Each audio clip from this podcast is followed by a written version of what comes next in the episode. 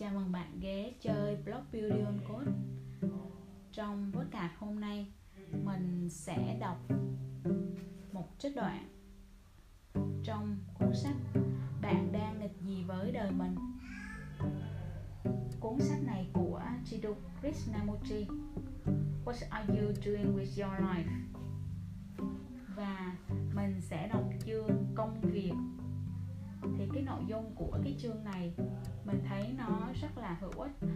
Đặc biệt, trong này chứa những cái nội dung mà mình đã từng tìm kiếm và đặt câu hỏi trong suốt quá trình tìm ra một cái công việc phù hợp với mình, cũng như là một cái công việc à, không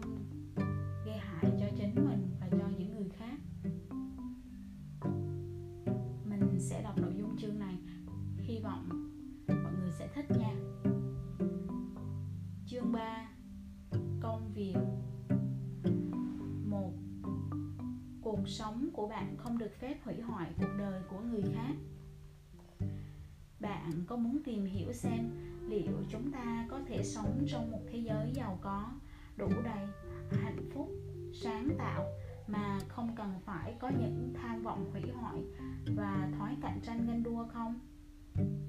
bạn có muốn biết làm thế nào chúng ta có thể sống một đời như ý mà không phương hại đến kẻ khác hay gây cản trở cho người đó không? Bạn thấy đấy, chúng ta nghĩ rằng đây là một giấc mơ không tưởng, sẽ chẳng bao giờ trở thành hiện thực được. Nhưng tôi không đùa đâu, đây chẳng phải là một điều hư ảo nào cả. Bạn và tôi, những con người đơn giản và bình thường, liệu có thể sống một cách đầy sáng tạo trong thế giới này? Không cần đến tham vọng được thể hiện dưới nhiều hình thức khác nhau chẳng hạn như ham muốn quyền lực và địa vị không? Bạn sẽ tìm thấy câu trả lời khi bạn yêu thích những gì mình đang làm. Nếu bạn đang cố công trở thành một kỹ sư chỉ để kiếm sống hay để thỏa mãn mong đợi của cha mẹ, xã hội đối với bạn thì đó cũng là một hình thức ép buộc. Điều đó dẫn đến sự xung đột và mâu thuẫn nội tại chỉ khi nào bạn thực sự yêu thích việc trở thành một kỹ sư hay một nhà khoa học, hoặc chỉ khi nào bạn có thể trồng một cái cây, vẽ một bức tranh, viết một bài thơ, không phải để đạt được sự công nhận từ người khác, mà chỉ đơn giản là bạn yêu thích làm việc đó, thì bạn sẽ nhận thấy rằng mình chẳng cần cạnh tranh với bất kỳ ai. Tôi tin rằng đây chính là chìa khóa then chốt hãy yêu thương những việc bạn làm. Hai, tìm ra điều bạn yêu thích. Khi còn trẻ, thật khó để biết mình yêu thích công việc gì, bởi vì chúng ta rất muốn làm rất nhiều thứ. Bạn muốn trở thành một kỹ sư, một người lái tàu, một phi công mang mơ ước bay vào trời xanh, hoặc có thể bạn muốn trở thành một nhà hùng biện hay một chính khách nổi tiếng. Bạn cũng có thể muốn trở thành một nghệ sĩ, một nhà hóa học, một nhà thơ hay một thợ mộc. Bạn có thể muốn làm việc trí óc hay làm việc chân tay. Liệu những công việc này có phải là những việc mà bạn thực sự yêu thích hay hứng thú với chúng chỉ đến từ phản ứng trước áp lực của xã hội? Làm thế nào có có thể tìm thấy công việc mình yêu thích? Chức năng thực sự của giáo dục chẳng phải là nhằm giúp bạn tìm được một công việc để dành hết trí tuệ, tâm hồn, sức lực mà hoàn thành chúng hay sao? Để tìm được một công việc yêu thích, đòi hỏi ở bạn sự khôn ngoan. Nếu bạn lo sợ việc thiếu ăn, thiếu mặc, hay lo sợ mình đứng ngoài lề xã hội thì bạn sẽ chẳng bao giờ tìm được thấy một công việc dành riêng dành riêng cho mình đâu. Nhưng nếu bạn không sợ hãi, nếu bạn từ chối bước trên lối mòn truyền thống được áp đặt bởi cha mẹ, thầy cô, bởi những đòi hỏi hời hợt của xã hội, thì bạn sẽ tìm thấy điều mình yêu thích. Thế nên, để khám phá được thiên hướng nghề nghiệp chúng ta phải ngừng lo sợ về chuyện kiếm sống, về sự sinh tồn. Nhưng hầu hết chúng ta e sợ điều đó. Chúng ta băn khoăn, chuyện gì sẽ xảy ra nếu tôi không làm theo những gì cha mẹ tôi nói? Chuyện gì sẽ xảy ra nếu tôi không hòa nhập vào xã hội? Khi lo sợ, chúng ta sẽ làm những gì được chỉ bảo trong sự chỉ bảo đó không có tình yêu thương, chỉ có sự mâu thuẫn. Sự mâu thuẫn nội tại này là một trong những yếu tố đưa đường dẫn lối cho tham vọng cùng ý đồ hỷ hoại. Vậy nên, chức năng cơ bản của giáo dục là giúp bạn khám phá ra điều bạn thực sự thích làm. Từ đó bạn có thể dành trọn trí tuệ, tâm hồn và sức lực của mình cho nó điều đó làm nên chân giá trị của con người. Xua đi sự tầm thường trong tinh thần của họ. Đó là lý do vì sao chúng ta cần phải có những người thầy thật sự trong cuộc đời này. 3. Giáo dục là một nghề cao quý. Giáo dục là một nghề cao quý nhất hạn Nếu ta có thể coi đó là nghề nghiệp dục là một nghệ thuật không những đòi hỏi sự thủ đắc kiến thức Mà cả lòng kiên nhẫn và tình yêu thương vô hạn Một người được giáo dục đúng cách sẽ thấu hiểu mối tương quan giữa con người với tiền bạc, tài sản, với người khác, với tự nhiên và tất cả mọi điều trong cuộc hiện sinh bao la rộng lớn này 4.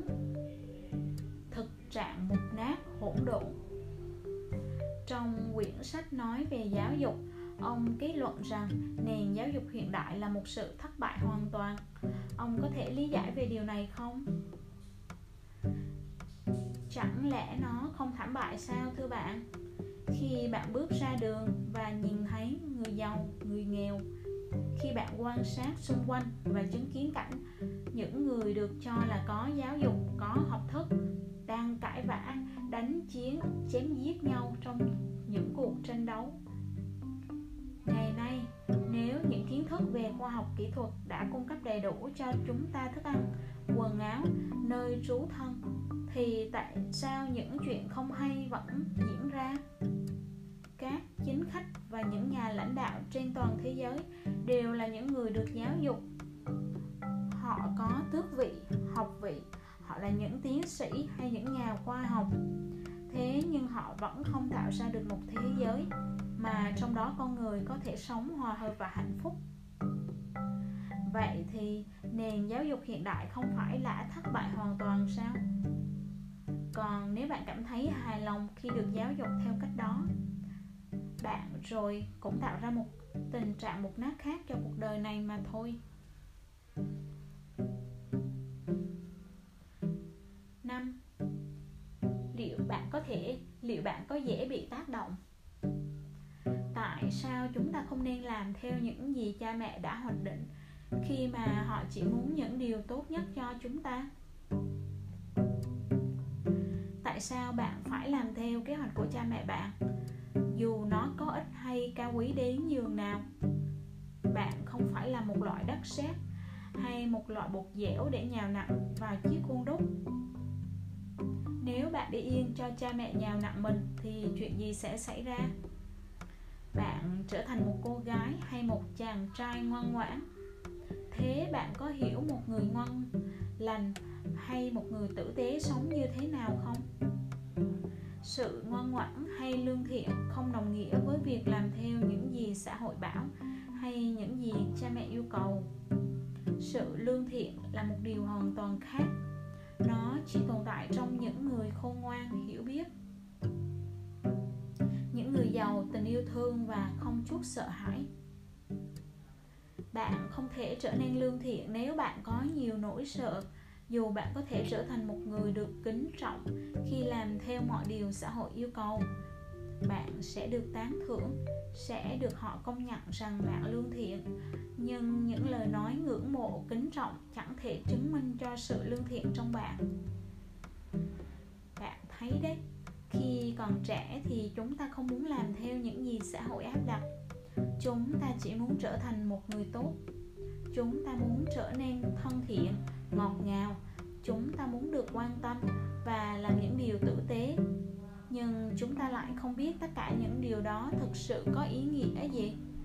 Rồi chúng ta chọn trở nên tốt đẹp chỉ vì sợ hãi. Cha mẹ chúng ta mong sao chúng ta là một người tốt và hầu hết chúng ta trở thành người tốt thật đấy. Nhưng sự lương thiện đó đơn thuần là việc cắm cúi làm theo kế hoạch được người khác vạch sẵn. Chỉ vậy thôi. 6. Đâu mới là cách mưu sinh đúng đắn? Làm sao tôi biết được cách mưu sinh của mình là đúng đắn? Và làm thế nào tôi biết, Làm thế nào tôi có thể kiếm sống sao cho hợp với lẽ phải trong một xã hội về cơ bản là biến chất như hiện nay? Trong một xã hội thế này thì không có cách mưu sinh nào là đúng đắn. Điều gì đang xảy ra với thế giới vậy? Có một sự thật hiển nhiên là bất kỳ hình thức mưu sinh nào của chúng ta đều góp phần dẫn đến chiến tranh, nỗi thống khổ và sự hủy diệt. Bất cứ điều gì chúng ta làm đều không tránh khỏi việc mang lại xung đột, suy tàn, mục nát và những nỗi muộn phiền. Do đó, xã hội hiện nay về cơ bản đã biến chất. Nó được xây dựng trên nền tảng của sự đố kỵ, căm ghét và ham muốn quyền lực một xã hội như vậy chỉ tạo ra những phương cách sống sai lầm. Chẳng hạn như tạo ra nghề lính cảnh sát và luật sư. Tự bản chất của những nghề này đã là yếu tố chia, gây chia rẽ xã hội. Càng có nhiều luật sư cảnh sát và binh lính thì xã hội ngày càng suy tàn và mục nát. Đây là điều đang xảy ra trên khắp thế giới. Ngày càng có nhiều binh lính cảnh sát luật sư hơn kéo theo đó là số lượng những thương gia ngày một tăng. Tất cả những điều này phải được thay đổi để tạo nên một xã hội đúng nghĩa. Chúng ta thường nghĩ, một nhiệm vụ như thế là bất khả thi. Không đâu bạn ạ. À. miễn là chúng ta cùng một tay sáng áo tham gia, vì ở thời điểm hiện tại, dù chọn cách mưu sinh nào thì chúng ta cũng gây khốn khổ cho người khác hay góp phần hủy hoại nhân loại điều đó chỉ có thể được thay đổi khi bạn và tôi ngưng tìm kiếm quyền lực, thôi tham vọng, thôi căm ghét và chống đối lẫn nhau. Khi bạn mang lại sự thay đổi trong mối tương quan của mình, bạn đồng thời góp phần tạo ra một xã hội mới. Trong đó, con người không bị trói buộc bởi truyền thống, không đòi hỏi bất kỳ điều gì, không chạy theo quyền lực. Bởi vì từ sâu bên trong họ, biết rằng mình đã được đủ đầy họ đã tìm được chân lý. Chỉ khi đó người ta mới có thể tạo dựng một xã hội mới. Chỉ khi yêu thương thì con người mới có thể mang lại sự thay đổi cho thế giới này. 7. Hãy làm điều tốt nhất có thể. Bạn phải sinh tồn mà. Tôi biết đây không phải là một câu trả lời có thể khiến ai đang tìm kiếm một công việc đúng đắn được mãn nguyện. Bạn phải tìm ra công việc tốt nhất có thể trong cái cấu trúc xã hội này. Dù đó là thợ chụp ảnh, lái buôn, luật sư, cảnh sát hay bất cứ nghề nghiệp gì. Nhưng nếu có thể, hãy nhận biết về những việc bạn đang làm. Hãy hiểu và nhận thức đầy đủ về toàn bộ cấu trúc của xã hội với sự mục nát căm ghét và đố kỵ của nó. Nếu như, nếu không cam chịu khuất phục trước những điều này, có lẽ bạn sẽ tạo ra được một xã hội hoàn toàn mới. Ngay khoảnh khắc bạn hỏi rằng đâu là cách mưu sinh đúng đắn, thì tất cả những thắc mắc băn khoăn này đã hiện sẵn rồi, đúng không nào? Bạn không cảm thấy hài lòng với công việc. Bạn tham vọng và ham muốn quyền lực do đó, chắc chắn bạn đang tạo ra và duy trì một xã hội đầy tính hủy hoại đối với loài người và với cả chính bạn. Nếu bạn nhận thức một cách rõ ràng về quá trình hủy hoại trong cách mưu sinh của riêng bạn, và nếu bạn nhận thấy sự hủy hoại là kết quả của công việc bạn theo đuổi, thì chắc chắn bạn sẽ thấy một cách mưu sinh đúng đắn hơn. Khi bạn nhìn rõ bức tranh về xã hội hiện tại đang phân rã và mục nát thì con đường mưu sinh đúng đắn sẽ xuất hiện. Trước tiên, bạn phải nhìn ra bức tranh về thế giới đang là với sự phân chia lãnh thổ quốc gia của nó, với sự tàn ác, tham vọng, căm ghét, hận thù và thao túng nó. Tiếp đó, bạn sẽ thấy được cách mưu sinh đúng đắn. Bạn sẽ không phải đi tìm nó ở đâu khác nữa. Nhưng điều đáng tiếc là chúng ta đều phải gánh trên vai quá nhiều trách nhiệm cha mẹ đang chờ chúng ta mang tiền về giúp đỡ họ.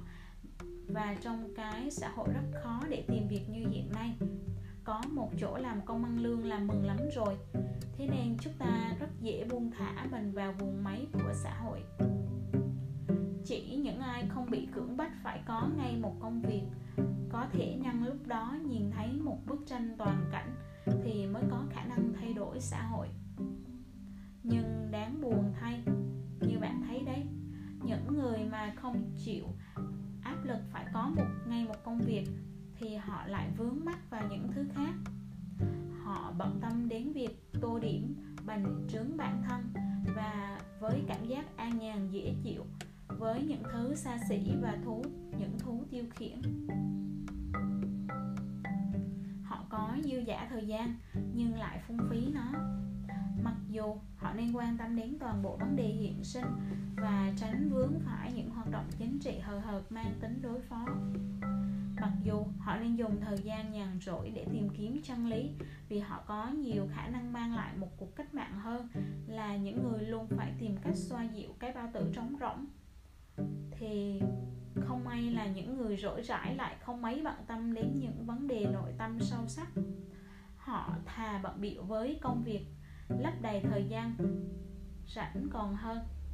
Vì thế, họ nghiễm nhiên trở thành một nguyên nhân khác của nỗi thống khổ và tình trạng hỗn loạn trên khắp thế giới. Thế nên, mong sao những người đang lắng nghe lời tôi, những người có chút ít thời gian dư ra, hãy dành suy nghĩ và sự quan tâm cho vấn đề này bằng việc thay đổi bản thân bạn sẽ mang lại một cuộc cách mạng cho thế giới 8. Mưu sinh là gì? Chuyện mưu sinh là để thỏa mãn nhu cầu về cơm ăn, áo mặc, chỗ trú ngụ đúng không nào?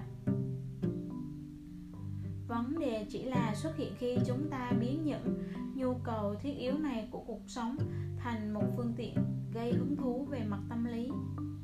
Một phương tiện tô vẽ bản thân hoặc lạm dụng những điều thiết yếu để bành trướng về mặt tâm lý. Đóng góp cho xã hội. Tất cả những người, tất cả những gì người ta có thể làm nếu họ thực sự hiểu về toàn bộ quá trình này là loại bỏ tình trạng hiện tại của xã hội và trao cho xã hội những gì mà họ có thể. Nếu bạn nhận được thức ăn, quần áo và nơi trú ngụ, trú thân từ xã hội, bạn có nghĩa vụ trao lại một điều gì đó. Vậy giờ đây bạn đang hồi đáp cho xã hội những gì? Xã hội là gì? Đó là mối tương quan giữa bạn với một hay nhiều người khác. Nó bao gồm mối quan hệ giữa người với bạn, giữa người với người. Bạn đang trao cho người khác điều gì? Có theo đúng nghĩa đen của từ trao gửi không? Hay bạn chỉ đơn thuần trả tiền để đòi một điều gì đó? Nếu bạn không phụ thuộc vào người khác vì những nhu cầu tâm lý của mình điều đó có nghĩa là bạn có thể mưu sinh một cách đúng đắn. Bạn có thể cho rằng vấn đề kiếm sống này sao mà phức tạp.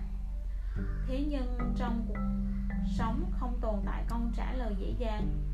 Những ai mong tìm kiếm câu trả lời từ cuộc sống mà không muốn bỏ ra chút sức lực nào, chắc hẳn là rất ngu dốt và đần độn. Cuộc sống không có một đoạn kết viết sẵn nào cả. Cuộc sống chính là sự sống không thể xác định và liên tục biến chuyển. Nếu mối tương quan là một trong những nhu cầu thiết yếu của bạn, thì bạn sẽ tìm thấy ý nghĩa thực sự của mưu sinh. Dù là ngay trong xã hội bục nát này. 10 công việc đúng nghĩa của con người là khám phá chân lý vậy đâu mới là công việc đúng nghĩa của con người? Đó hẳn là khám phá chân lý, tìm đến thượng đế, yêu thương và không thể bị vướng bận vào các và những hoạt động khép kín mang tính phòng vệ cá nhân. Trong chính hành trình tìm kiếm chân lý này, người ta tìm, người ta thấy được tình thương và tình yêu thương trong mối tương quan giữa người với người, sẽ kiến tạo một nền văn minh hoàn toàn khác biệt, một thế giới mới.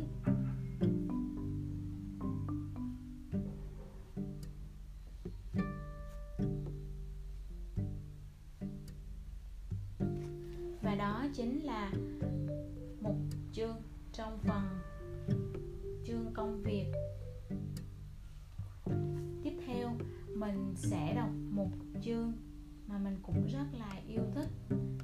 Đó chính là chương 8 thiền là sự chú tâm.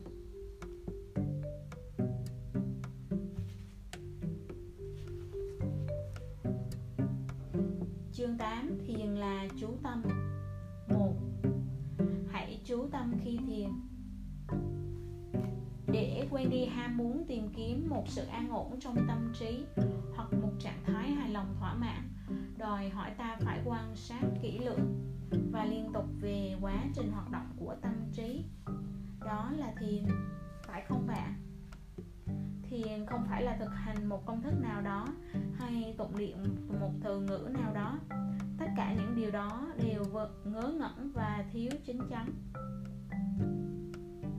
Nếu bạn không hiểu biết về toàn bộ diễn trình của tâm lý, có ý thức cũng như vô thức, thì bất cứ hình thức thiền định nào cũng là chỉ là một trở ngại, một sự trốn chạy, một hoạt động ấu trĩ. Nó không khác gì một sự tự thôi miên nhưng nếu bạn nhận biết về toàn bộ quá trình suy nghĩ, đi từng bước cẩn trọng với sự chú tâm tuyệt đối, và nhờ đó mình tự khám phá ra những con đường của bản thân, thì đó chính là thiền định. Chỉ nhờ hiểu biết về chính mình, tâm trí bạn mới được tự do khám phá ra chân lý là gì, thượng đế là gì, cái chết là gì, cái mà chúng ta gọi là cuộc sống là gì. 2 thiền trong đời sống thường ngày. Tại sao người ta lười biếng? Có lẽ việc là vì họ ăn uống sai cách hoặc làm việc quá sức, đi bộ quá lâu, trò chuyện quá dông dài. Họ làm quá nhiều thứ và tự nhiên cơ thể họ lười nhác khi ngày mới đến. Bởi vì bạn đã không trải qua ngày trước đó một cách khôn ngoan hẳn nhiên bạn sẽ khiến cơ thể mệt mỏi và uể oải vào ngày hôm sau. Cơ thể không giỏi chịu kỷ luật, nhưng chỉ cần bạn chú tâm khi nói chuyện, khi ở văn phòng làm việc, dù chỉ trong 5 phút cũng là đủ. Khi bạn ăn, hãy chú ý vào hành động nhai và nuốt thức ăn một cách từ tốn. Việc lựa chọn món ăn và quyết định lượng thức ăn cũng cần điều độ. Sau khi kết thúc bữa ăn bạn sẽ thấy cơ thể mình tự khắc trở nên tráng kiện và đầy sáng suốt. Bạn không buộc mình thông minh, và bạn tự khắc trở nên thông minh. Sự minh mẫn giúp bạn biết được khi nào nên thức dậy hoặc tiếp tục nghỉ ngơi. Vì vậy, bạn khám, bắt đầu khám phá ra rằng bạn có thể làm công việc văn phòng đến tận cuối đời mà không phải vấp phải bất kỳ khó khăn nào đó là vì bạn không lãng phí năng lượng mà luôn sử dụng nó một cách trọn vẹn. Đó chính là thiền định. 3. Chú tâm đến toàn bộ chuyển động của mối tương quan là sự khởi đầu của thiền định. Thiền không giống như những gì đang được thực hiện trên toàn thế giới. Ngồi trong một tư thế nhất định, thở theo một cách nào đó, lặp đi lặp lại những thi kệ sloka hoặc câu niệm chú, mantra. Những điều đó làm cho tâm trí trở nên ngu ngốc, trì độ và do đó nó im lặng. Trong khi đó, bạn nghĩ rằng mình đã thực sự có được sự tĩnh lặng. Kiểu thiền này thực chất chỉ là sự tự thôi miên, nó chẳng phải là thiền gì cả, mà là một dạng lịch lạc hạng nhất của việc thiền định. Thiền định đòi hỏi bạn phải chú tâm vào những gì bạn đang truyền đạt cho gia đình cho người giúp việc cho ông chủ của bạn. Hãy chú tâm vào thời điểm đó đừng tập trung bởi hành động. Tập trung thật ra lợi bất cập hại. Rõ ràng một là mỗi học sinh bị vì bị bắt buộc nên mới tập trung. Những người ép mình tập trung với mong muốn nhận được một chút bình an họ sẽ không có được cái mà họ gọi là sự bình an. Họ sẽ có thứ gì đó thuộc về tâm trí, chứ không phải là sự an tâm. Khi bạn tập trung vào một điều gì đó, bạn loại trừ kháng, bạn kháng cự, bạn chối bỏ những điều không như mong muốn. Trong khi nếu bạn thực sự để tâm, nhờ đó bạn có thể nhìn vào mọi suy nghĩ và mọi khoảnh khắc một cách đồng điệu. Trong khi đó, quá trình thiền định sẽ diễn ra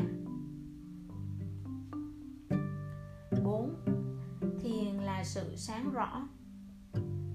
Thiền định như vậy quả là một điều kỳ diệu vì nó mang lại sự sáng rõ trong tâm hồn. Thiền là sự tĩnh tại như một quá trình tự sắp xếp cuộc sống, chứ không phải là quá trình hành xác để được lặng yên. Khi bạn chú ý đến từng từ ngữ, cử chỉ, lời nói, cảm giác, động cơ thúc đẩy của bạn chỉ sự im lặng quan sát mà không nỗ lực thay đổi chúng. Thì từ đó cuộc sống trở nên rõ ràng, minh bạch và trật tự trong sự chuyển dịch không thuộc về thời gian. Một cuộc sống như vậy hẳn là luôn đầy ắp niềm vui và khi một người không gây thù hằn, anh ta tránh được bất hạnh. Năm, thiền để thấu hiểu cuộc sống hãy là ngọn đèn soi sáng chính mình. Chân lý là một điều gì đó mà người khác không thể trao cho bạn được. Bạn phải tự mình tìm lấy nó. Và để làm vậy, bạn phải kỷ luật bản thân. Bạn phải là người hướng dẫn, lãnh đạo cho chính mình, chứ không thể chờ một chính trị gia hay một nhà hoạt động xã hội nào làm thay người có thể cứu rỗi thế giới không phải là một tu sĩ, không phải là sách vở, mà là chính bạn. Bạn phải sống và nghiêm khắc với chính mình. Và do đó bạn không cần phải phụ phục trước uy quyền nào cả. Bạn hoàn toàn có thể đứng riêng một mình, không chỉ ngoài mặt mà cả bên trong. Tuy hoàn toàn đơn độc nhưng không hề sợ hãi. Khi tâm trí thấu hiểu được bản chất của sự sợ hãi bản chất của cái chết và điều đặc biệt được gọi là tình yêu. Nó đã hiểu mà không cần diễn tả hoặc suy nghĩ. Nó thấu hiểu trong hiện tại đời sống. Sự thấu hiểu đó giúp tâm trí linh hoạt mà hoàn toàn tĩnh lặng. Toàn bộ quá trình hiểu biết cuộc sống hướng đến sự tự do khỏi tất cả các trận chiến ám ảnh. Không phải trong một viễn cảnh tương lai nào đó mà ngay lúc này toàn bộ sự chú tâm này là thiền định. Bạn không ngồi ở một góc nào đó và tập giữ hơi thở, tụng niệm những lời ngớ ngẩn. Bạn không tự thôi miên, nhưng bạn hiểu về cuộc sống. Từ đó bỏ được, từ bỏ được nỗi ưu phiền, buồn phiền, thật sự thấu hiểu về đời sống trong thực tế. Chứ không chỉ trên bình diện ngôn ngữ hay lý thuyết bạn cũng được giải thoát khỏi nỗi sợ hãi và cái chết. Tất cả chúng mang lại một tâm trí thanh lặng, tất cả chúng đều là thiền định.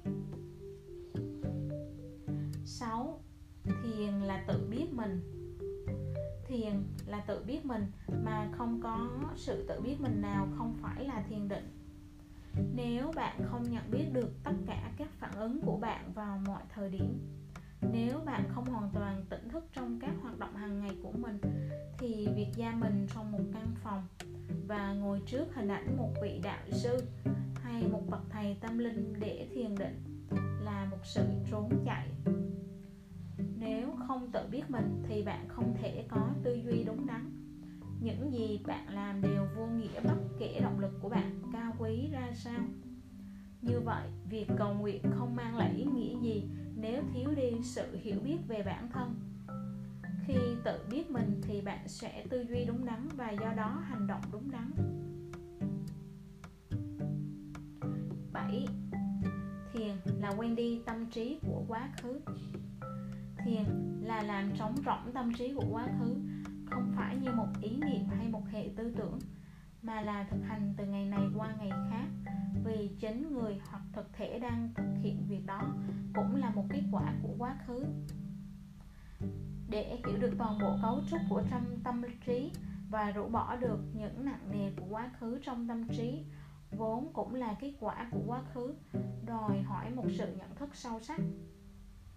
Để ý thức được về những ràng buộc quanh cách, quanh bạn cách nói chuyện, cử chỉ của bạn, sự chai cứng, nhẫn nại, tàn nhẫn, bạo lực của bạn.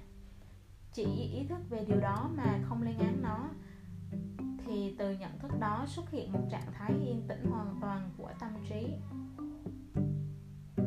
Để hiểu được sự thanh lặng, bạn phải hiểu nỗi buồn mà hầu hết chúng ta sống trong đó. Cho dù ta có ý thức về điều đó hay không, dù sao thì chúng ta cũng chưa bao giờ chấm dứt được nỗi buồn. Nó giống như cái bóng luôn kề cận chúng ta ngay cả ngày lẫn đêm. 8.